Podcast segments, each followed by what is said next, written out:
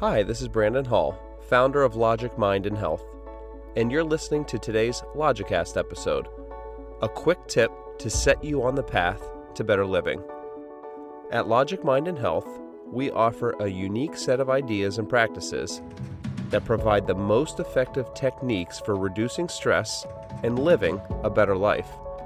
Our philosophy mixes best practices of the past and present, East and West, rational thinking, and purposeful action.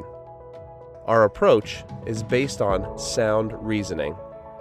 Our methods have been verified by scientific research and our own personal results. Logic is in our name and at our core. We know what works, and we are passionate about sharing it. In today's Logicast episode, I'm going to talk about movement and mood. Now, I don't talk a lot about exercise, or nutrition for that matter, on this platform because that's not really my wheelhouse. Granted, I do have a lot of experience with exercise, dating back to my high school and college football years, and I've tried multiple exercise routines and workout regimens throughout the years, and I still exercise on a regular basis today.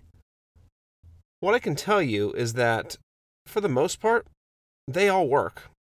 Now, obviously, depending on things like age, body composition, goals, etc., what works best for one person may not work best for another.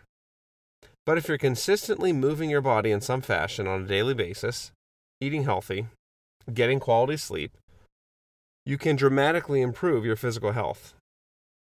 But just as important, you can and will improve your mental health as well with consistent movement and exercise.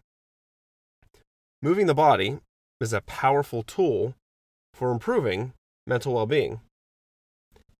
When we change our physiology, we produce and release chemicals like dopamine and adrenaline that make us feel good. They give us that drive and energy, which is what we need to feel better when we're down in the dumps.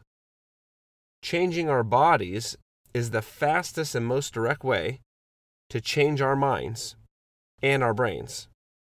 And this leads to those happy, positive feelings and emotions. When I'm feeling lousy, the simple act of going for a walk outside in nature does wonders.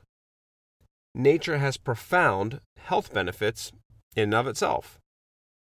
More intense workouts like running, or biking, or lifting weights, or body weight movements like pull-ups, push-ups, air squats, lunges, can also improve mood and well-being more dramatically. There's science that shows this simple act of forward movement can lead to improved well-being. So yes, simply moving your body in a forward direction can be uplifting and help squash negative emotions. On a daily basis, I like to start off my mornings with some kind of light cardio to set the day. I'll walk, a slight jog, maybe a bike ride or a swim. And later in the day, typically every other day, I like to lift weights or do some kind of resistance training or high-intensity interval training. Anything that will get my heart and muscles pumping and get my body to break a good sweat. The more intense the workout, the more dramatic my mood changes and improves. Now, I'm not encouraging anyone to try anything specific, especially without consulting a doctor or a medical professional first, but I am encouraging you to at least look into the many brain benefits of exercise, as well as healthy eating and getting adequate sleep.